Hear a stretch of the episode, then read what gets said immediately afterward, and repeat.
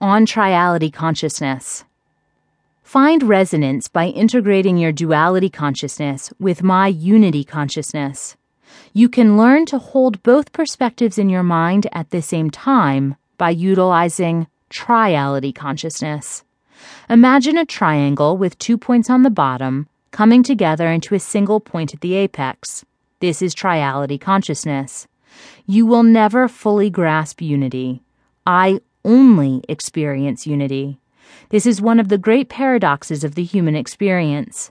In order to blend these two energies within your framework of understanding, you can utilize triality consciousness. The ego works in polarized concepts. Everything is in opposition to something else. This is the truth in third dimensional living.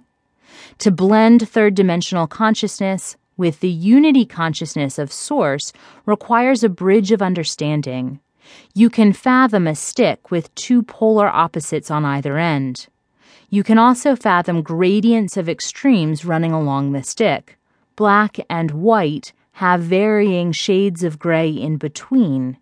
You can also fathom finding the balance point directly in the middle of the stick.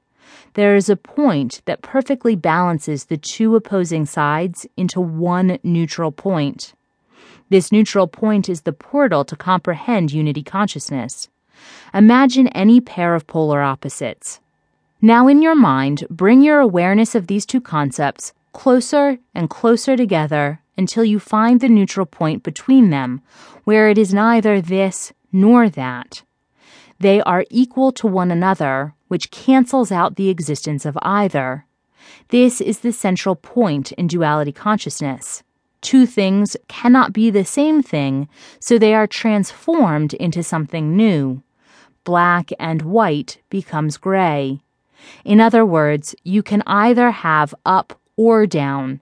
In the very center, you have neither. It is neutral.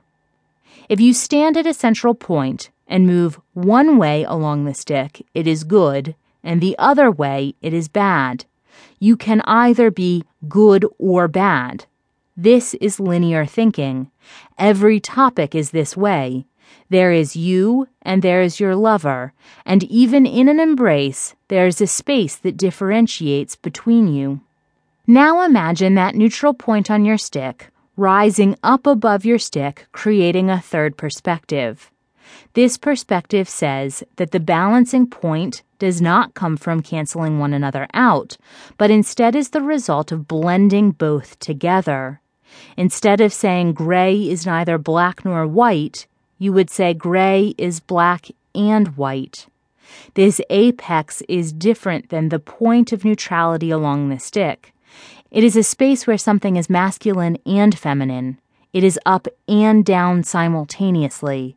It is right and wrong.